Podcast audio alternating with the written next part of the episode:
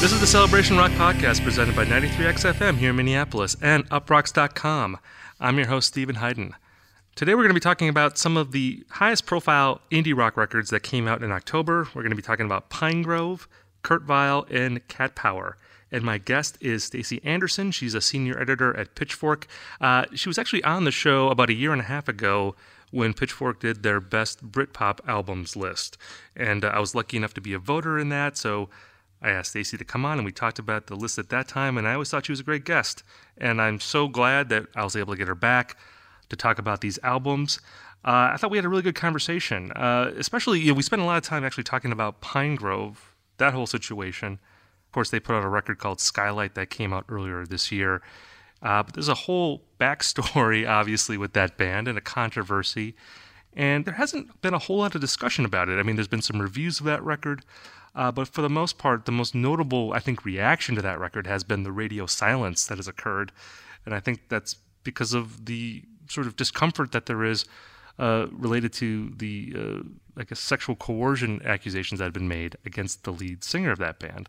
So I wanted to get into it with Stacey, who I know is a very thoughtful person, and I thought she would have some interesting things to say about that, and she did. So we talked about that, and then we just talked about Cat Power and Kurt Vile, and it was kind of fun just talking about them because there's no baggage there. We could just enjoy talking about those two legacy artists and what we like about their latest records. So without further ado, why don't we get into it? This is me and Stacey Anderson talking about some of the biggest indie rock records that came out this month. So Stacey, I'm glad to have you back. I think the last time you were on was maybe like a year and a half ago. Was that like when you guys did the Britpop list? Yeah, thanks for having me back, Stephen. I believe when I was on your show before, it was to talk about why unimpeachably Radiohead is Britpop. Yeah, we were talking about a list we did. Right. That was like the spring of 17, right? I think so. I think we were all younger and warmer at that time. Yeah, there's been a lot of things that have happened since then, I feel like, in the world. You know, Really? I hadn't noticed. What's going on? I don't know. I'm just glad that we, it's like I wish we could go back to the spring of 2017 and say, hey, you guys are going to be talking again in October of 2018. Like, there will still be a world with podcasts where you two can still talk. So, I think that would be good for us to hear back in the spring of 2017. That's a fair point. Yeah, take the light where you can find it, So let's begin by talking about Pinegrove. Sure. Their record came out in early October, their record Skylight. And there's a lot of things I want to get into about this record. There's the album and there's the backstory. But for those people who maybe aren't familiar, let me give a brief background on this band. They're from Montclair, New Jersey. They formed in 2010. If you've heard of them, it's likely that the first record you heard was their 2016 record, Cardinal, which was a big critical hit. It was a record that seemed to have a pretty strong following, first in the emo community, and then it was one of the rare records that sort of crossed over from that and into the sort of the broader indie rock audience. Pinegrove actually played at the Pitchfork Music Festival. I believe that was in 2017. Do you know? It was this year, I believe. Oh, no, yeah, it would have been 2016, that summer. So they played that year. And they seem to have this look about them that this is the indie band to watch. Like, their next record is going to be a big one. And then in 2017, something happens where the frontman of that band, Evan Stephens Hall, he makes a post on Facebook where he talks about how he's been accused of sexual coercion by a woman he had been in a relationship with.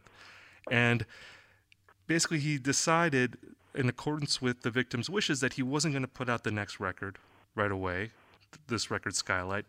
They decided to cancel a Pinegrove tour, and the band basically went on hiatus for about a year.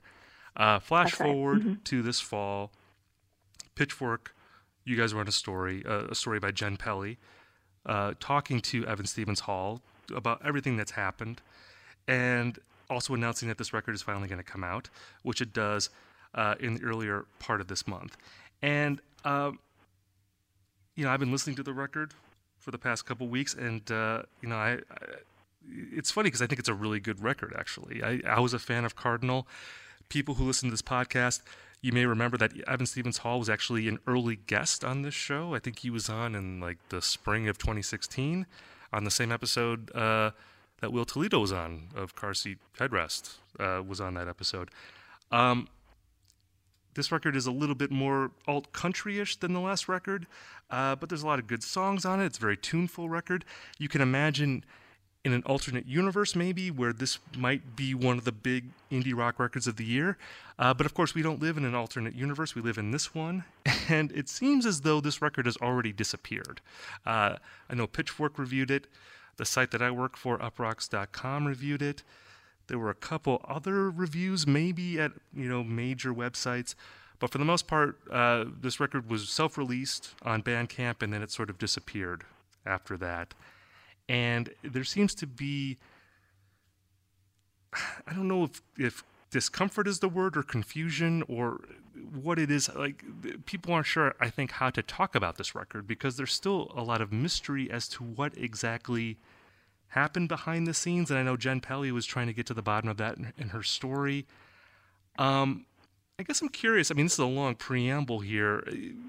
I'm curious, like, what you think of the record, and then maybe more importantly, what is your take on this story, and how exactly, in the way that I guess that it's impacted the way we talk about this, because I think you can apply this to Pinegrove, but there's also something much broader here going on that reflects kind of a larger conversation going on in the culture. So I'm going to lay that all at your feet here. If you just want to address any of that stuff, what do you think of this record? And what do you think about, what are we supposed to make of all this with Pinegrove? Yeah, I can say up front that I did enjoy their previous record to a degree. I would never really have called myself a huge fan of the band. I remember even when Pinegrove did play our festival, which was in 2017, I was surprised by like the fervency of their fans. They really are, or were maybe more accurately, just a cult nexus of so many passions. And I think that definitely shades how I get into this record and how I first listened to it as someone who never had a sort of like love for the band to begin with. I cannot divorce it from the narrative that has been presented to me, probably even louder than their music in the past. So I do think it has a lot of really interesting and a lot of really beautiful moments. It definitely skews more alt country than the predecessor. I think just on a personal level, I can't listen to it without maybe like extrapolating like the narrative of today to this record, even though the record was, by their accounts, created well over a year ago and then shelved. I can't hear the past on this record without immediately slotting it into the present, if that makes sense. Right, absolutely. There are beautiful moments on it for sure. I especially really love the last track, Light On. It has pedal steel.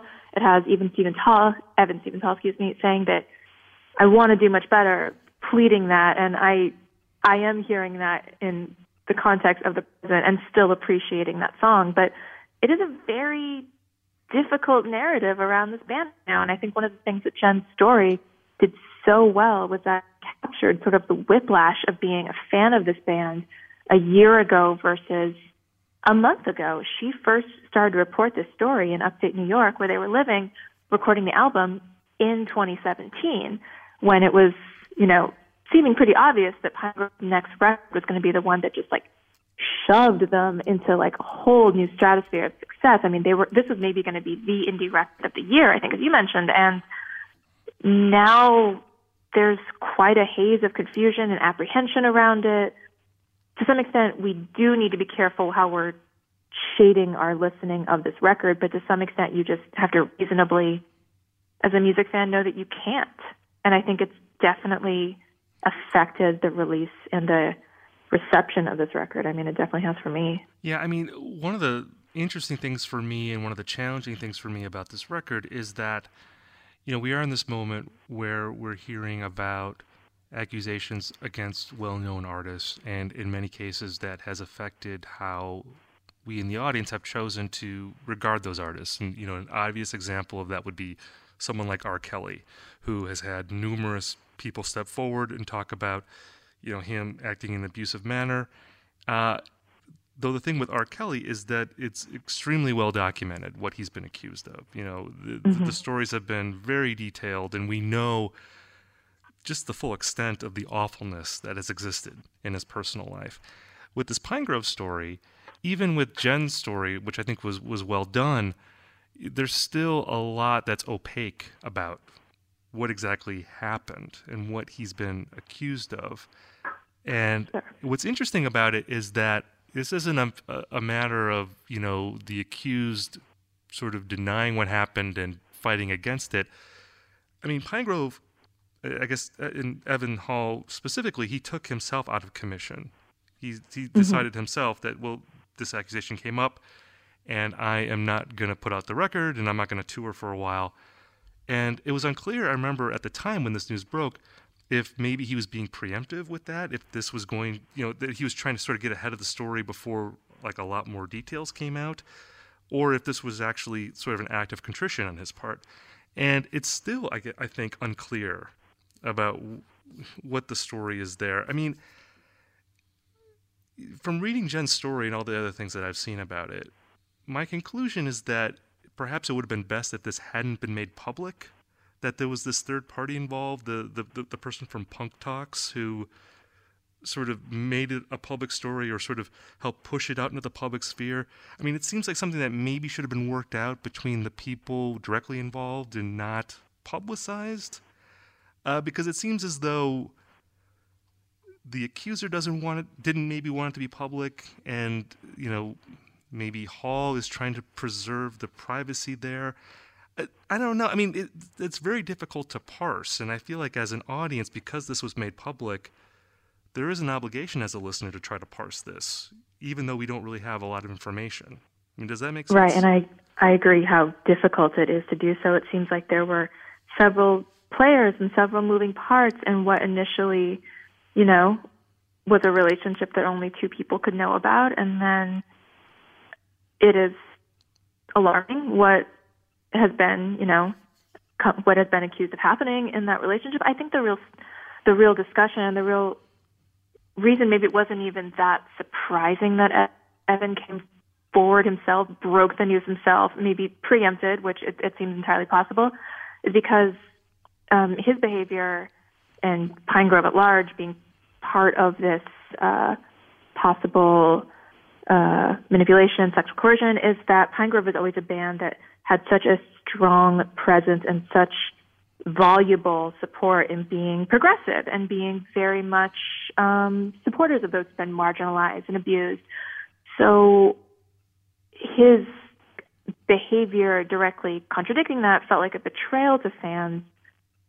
And the actions of someone who very clearly had given a lot of thought to this and clearly knew better. I mean, not the most seamless example, but when this first happened, I thought of, which I think this didn't happen after it, right? I thought of Louis CK, or I think of them together in my mind now, because Louis CK was someone who had such like empathetic and thoughtful discussions of consent and male sexual coercion on his show. He clearly knew better, and then he still went and preyed on women in his personal life. So it kind of was like just the absolute shattering of a creative and professional guys, I guess, between how this person apparently conducted their personal life. You know, I want to talk about, I guess, how we, you know, as music critics and as music listeners react to this sort of thing, because as far as what happened, I don't know if we'll ever know. I mean, from reading Jen's story, as far as I can tell,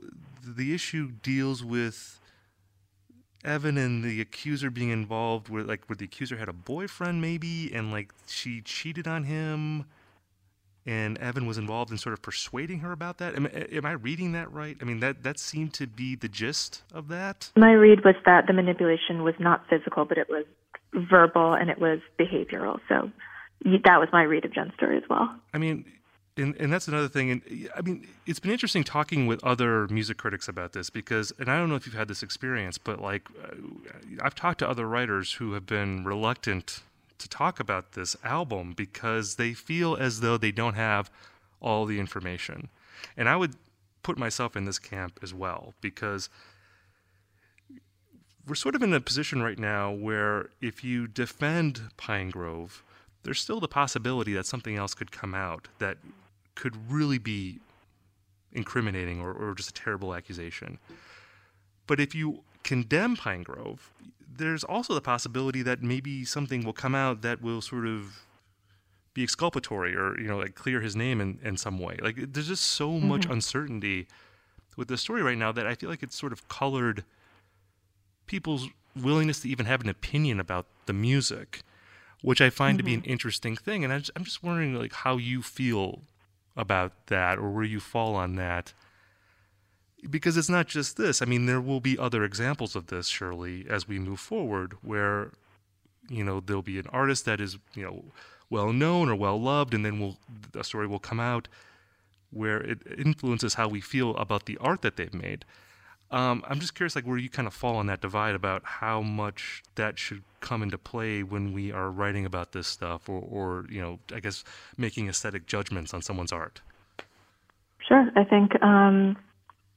this is a heightened moment, the Me Too movement, that definitely makes people want to be more present to listen to alleged victims, proven victims.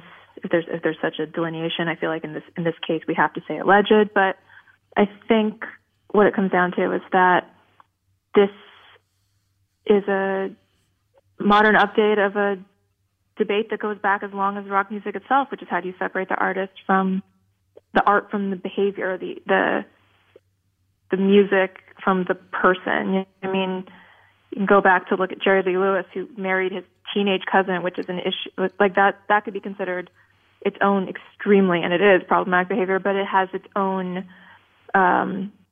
shading of that person's artistic output when you see behavior that is definitely manipulative and concerning and could have elements of power imbalance. So when it comes to Pinegrove, I think it comes from a good place that people are a bit hesitant to voice their opinions on it. And I think maybe voicing opinion on their music isn't the single most important thing to do at the moment. But as someone who does voice their opinions on music for a living, I can just say that the situation around this frontman that by large affects the band is not something I can divorce myself of listening to the album, because it's just as much as anything my information for this band. And it affects how I hear it. Oh, absolutely. And I think that's true for a lot of people. I think this is one of those things where you have to just let people have their own reaction to it. I mean, there's really no right way to regard this sort of thing. I mean, if the information is in your head, you can't help but have it influence how you hear something. You know, you can pretend like it won't impact it, but it inevitably does, you know, because we're all human beings. You know, we can't really divorce ourselves from... there's probably some people maybe that can compartmentalize that, but it seems like now more and more people either can't do that or they don't want to do that. They feel like that it's not appropriate to do that. It is interesting, though, because like, as I said, like Pitchfork did review the record, and so did the site I work for. Some places have not reviewed the record. So it does seem that, at least editorially, Pitchfork made the decision that this was like something worth reviewing. I think that this was culturally a moment that needed to be appraised critically. I also think that, as you said earlier, this was absolutely primed to be one, maybe even the biggest indie rock record of the year, and the discussion around it has dramatically changed its outcome. Do you think they're done career-wise? Like, do you think that they'll ever be able to put this behind them, or is this band pretty much finished, you think? I'm not such an ardent fan or follower of the band that I can't really know what's in their heads right now looking to the future. My perception from Jen's story is that they are still regrouping, and that comes with the possibility of another album after taking some time off. I know that Halfwave, a side project created from Pinegrove, is doing very well, especially in the artist's separation from her band. I don't know. I think that's kind of the stage of Me Too that we're in right now. We're seeing what does penance really look like in this case? And I think there's so many shades of the Me Too discussion and what is abuse and how severely do we take all things, and I think they all need to be taken on an individual basis. Not everything is blanket one. Not everything can be treated with the same punishment or outcome, but I think that's what's also creating such a tension around Pinegrove. Like, they will be sort of figureheads of what does contrition in the Me Too era look like to an indie rock band. Right. Yeah, I think that's right. I think that's a great point. That, you know, people are maybe looking. There'll probably be a greater reluctance, maybe for some people anyway, to move the line on Pinegrove, because I think there's a belief that if you're permissive of one band, well, that's just going to make it harder the next time if something happens to, you know, actually have some consequences if an offense occurs. Again, I think it's a fascinating story. I think it's an ongoing story. And for what it's worth, I think it's a good record, you know, but I understand if there's a lot of people who don't even want to listen to that record. And it sounds like you like the record too, but you are also very conflicted about it because of the cloud over the band. Sure, yeah, and I can never know how much I'd like the record without the situation as a haze around it. I can never know that. I didn't really bode pondering it. I just never will. This is the situation. Right. I wonder, as someone who does like it quite a bit, like for you, if you can... There's a difference between liking the record and enjoying it. Like, can you listen to this record and enjoy it? I'm just curious.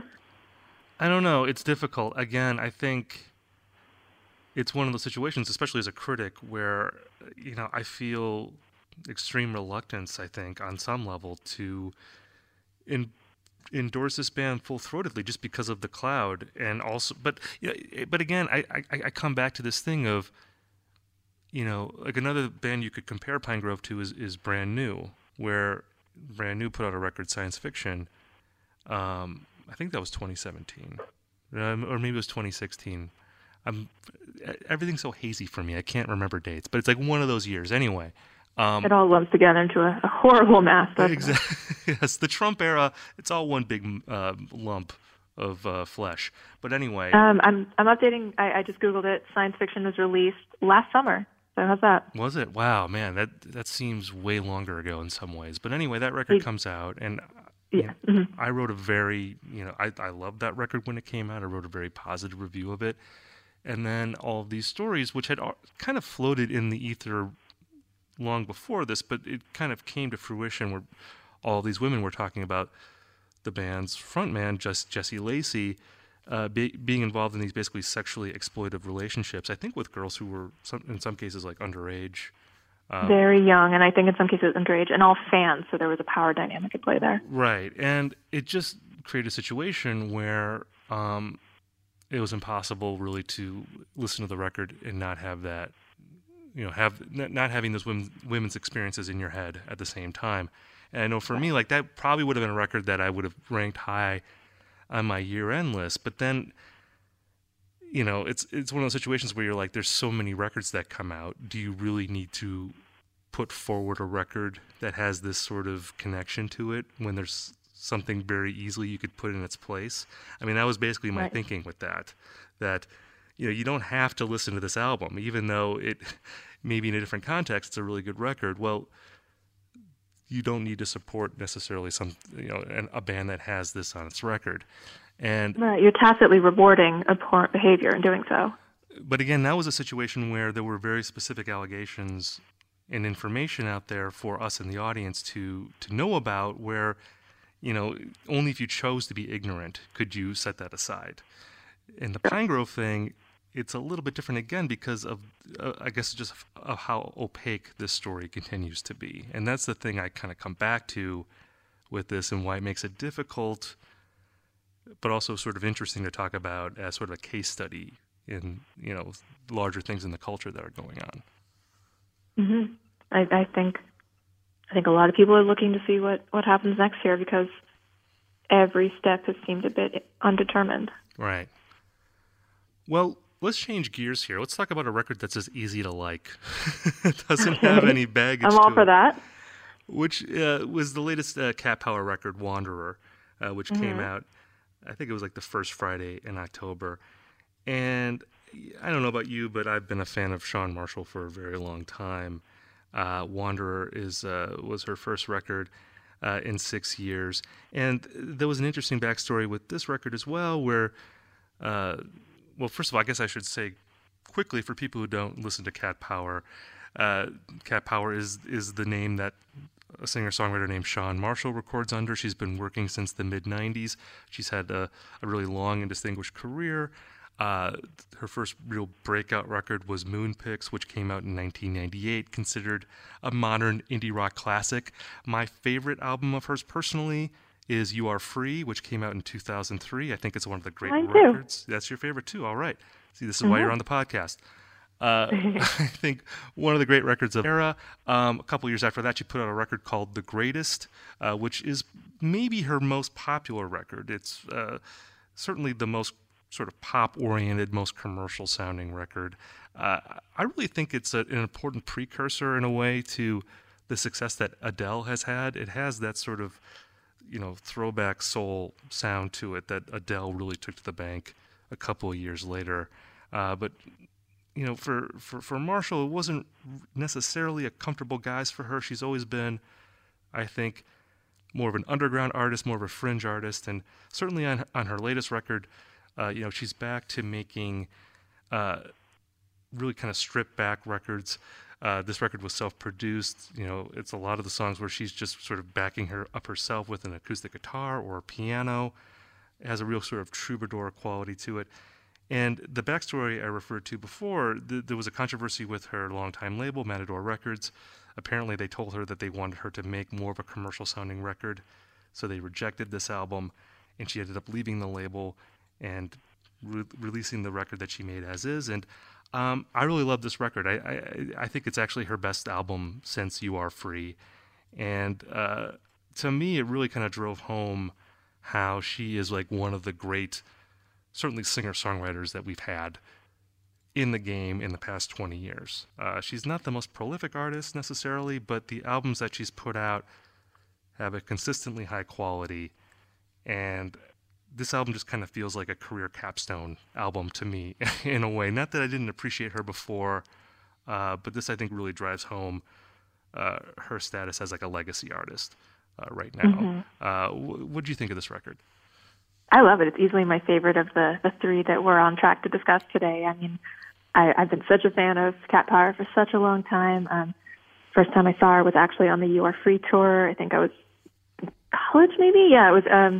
Am I that old? Yeah, it was back in California youth. And I absolutely love this record. I think that there's so many elements of what makes Chan a special thinker and just such an honest presence in music that I think there are so many interesting influences that she's played with over the years that all sort of cohere in this. I mean, I interviewed Chan, I think it was talking about Time Running Together. I think it was last year when Pitchfork did a feature on the life and music of Nina Simone, and you can find a bigger Nina Simone on Marshall. And I think to your point about her being a quality artist, someone worth waiting for, someone with just such deep, beautiful appreciation of music history. I mean, I think Chan is one of the greats in that regard, and she takes music so beautifully through her own prism, you know?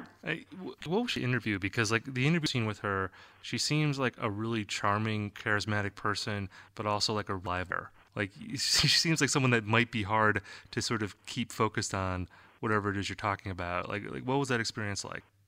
I mean, our conversation was just on She Loves Nina Simone, and I cannot emphasize how joyous a conversation that was. I mean, I absolutely loved every second of it. She's clearly someone with a lot of thoughts, and she's trying to, you know, connect the through lines as she's talking, which is a fascinating thing to hear. I mean, I think she's brilliant. You know, when I was listening to this record, it also made me think about the generation of indie artists that she was a part of, and I guess a lot of the like the female singer-songwriters that she came out like that I feel like are a part of her class in a way. Like I was thinking about like Fiona Apple and Joanna Newsom, who I guess is like a little bit later than her. She kind of came out I guess more in like the mid 2000s. But all these artists, these great artists who have like managed to have like real careers and you know kind of overcome the, you know, there's always that period where you're really sort of in the crosshairs of critics and they're really excited about you because you're young and you're making your first couple records, and then it can be more difficult as you get later on to keep people excited about what you're doing. Mm-hmm. Certainly Sean has always been an artist who's been able to do that, along with some of those other artists that I've mentioned. Where do you put her, I guess, in terms of artists who are influential on people who are coming up now? Like, do you feel like Cat Power has a legacy in that regard in terms of like influencing like younger artists who are just emerging in the last couple of years? Oh yeah, definitely. I think there's a lot to be said. It's a great thing to sing your autonomy, to, you know, sing about being feminist and sing about having your control over your life is a bit of a trend, not an unpleasant one, that's going on in music nowadays. But it's another thing to lead by the example of having done it for over 20 years, and Cat Power's career absolutely demonstrates that. So I think, yeah, when you see artists who are trying to be really emotionally honest and follow their own creative impulse and have real self-guided direction over what they're doing, I think that you can really see Chan Marshall's imprint. I was seeing Snail Mail live, I think, a week or two ago, and I definitely could see some Cat Power adoration in that set. Yeah, I think it's interesting how she duets with Lana Del Rey on the new record, on the song mm-hmm. Woman, which is the single from the record, and it's really like the biggest sounding song on the record. I mean, most of the songs are much more sort of introspective and like not as anthemic, but that is like a big sounding song. And it just made me think about how like when Lana Del Rey got started, of course there was that big debate about whether she was authentic or not.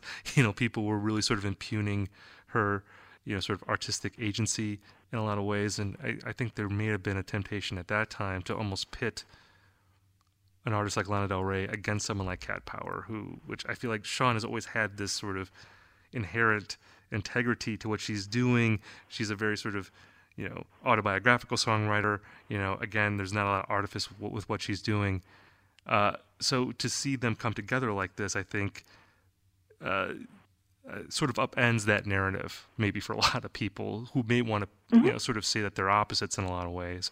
Definitely, and that they're singing what they have in common, which is being, you know, strong women having what sounds like in their voices a survivor's steel spine. That seeing the intersection of their Venn diagram and how wide it is a really cool thing on this record. Yeah. So we're both on the Cat Power train. Still, definitely. Hopefully, it won't be another 6 years before another Cat Power record. But if it is, it'll be a good record at least. So, take your time, Chan Marshall. So let's get to the last record I want to talk to you about, and this is another legacy artist, someone who's been in the game for a long time, and that is Kurt Vile. And he put out his 7th record earlier this month. It's called Bottle It In, and I had the chance to talk to Kurt about this record, and I've interviewed Kurt several times before. He's always a very good guy to talk to. He's not always the easiest interview in the world because he's another person who I think is very effusive, but he can also wander a bit. You know, like some of the stereotypes about Kurt Vile are probably true in some respects, you know, but this record to me is one of his best records, and it's part of a run of records that I think has been really strong.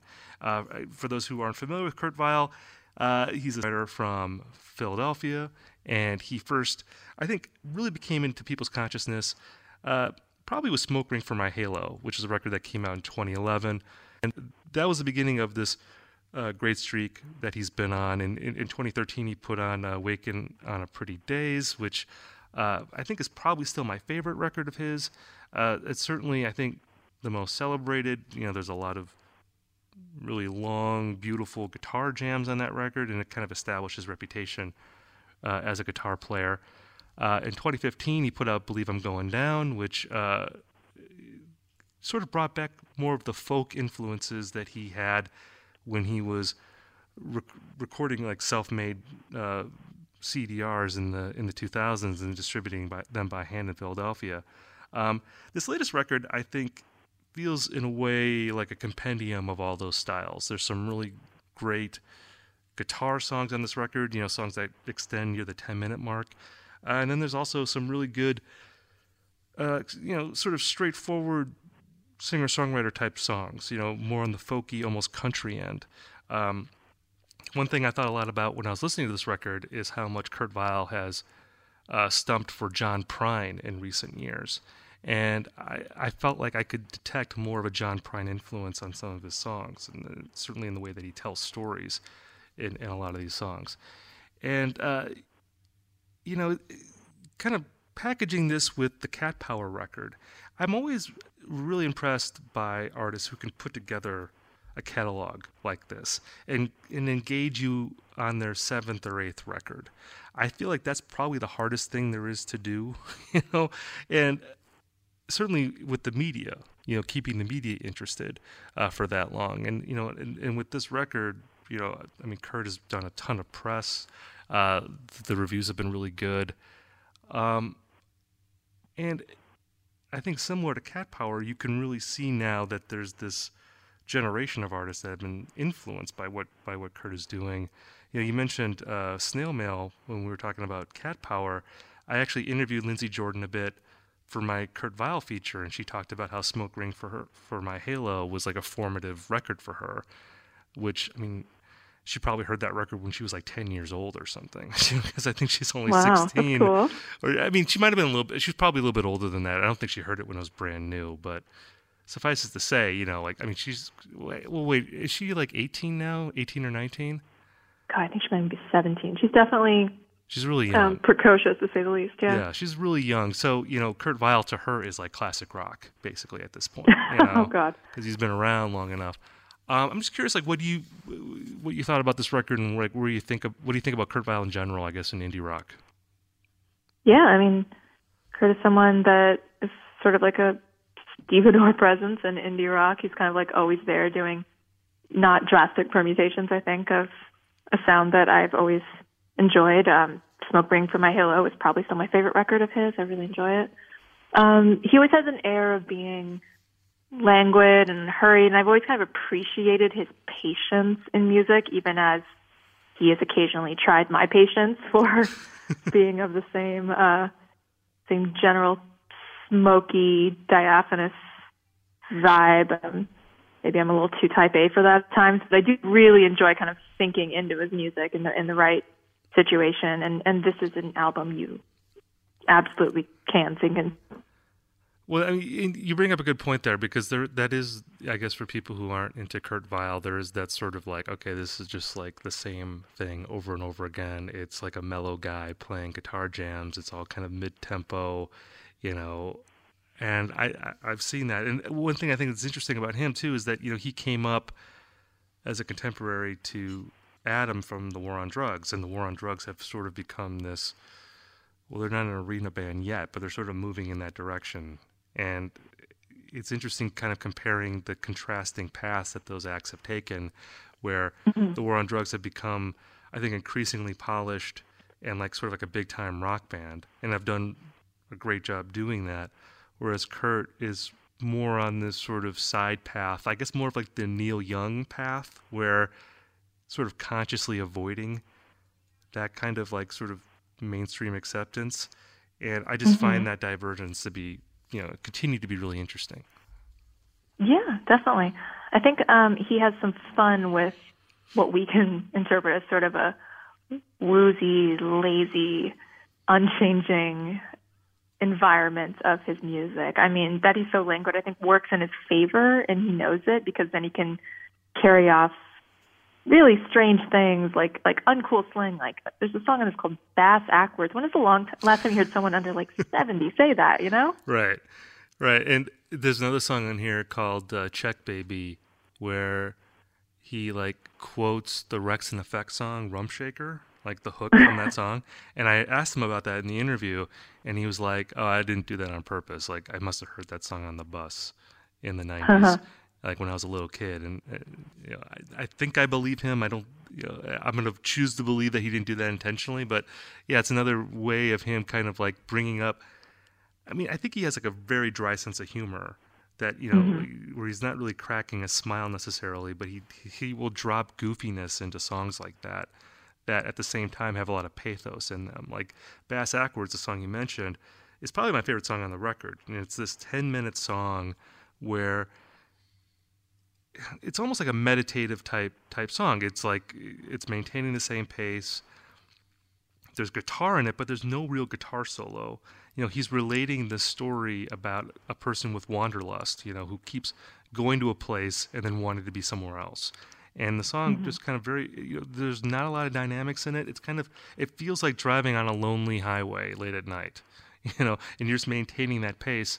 And to describe it like that, it sounds like it's not a very exciting song, but every time I hear it, it does lock me in to this sort of meditative journey. And I really appreciate the record for that. I feel like there's not a lot of music that is going for that kind of feeling necessarily.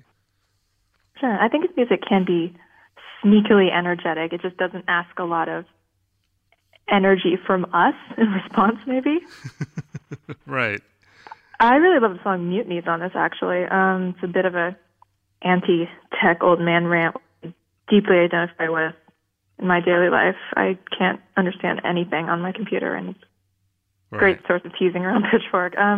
Yeah, it just has sort of like a really subtle intricacy in the arrangements. It's still acoustic, and it still feels like it could have come out of a, you know, particularly fruitful jam session, but it feels symmetrical, his sort of, I don't know, sort of like growing acceptance of the new world with how there's a bit of a slow momentum of the song. I just think it all is very linear, and that doesn't happen by accident. There's a lot of craftsmanship there. Right. Yeah.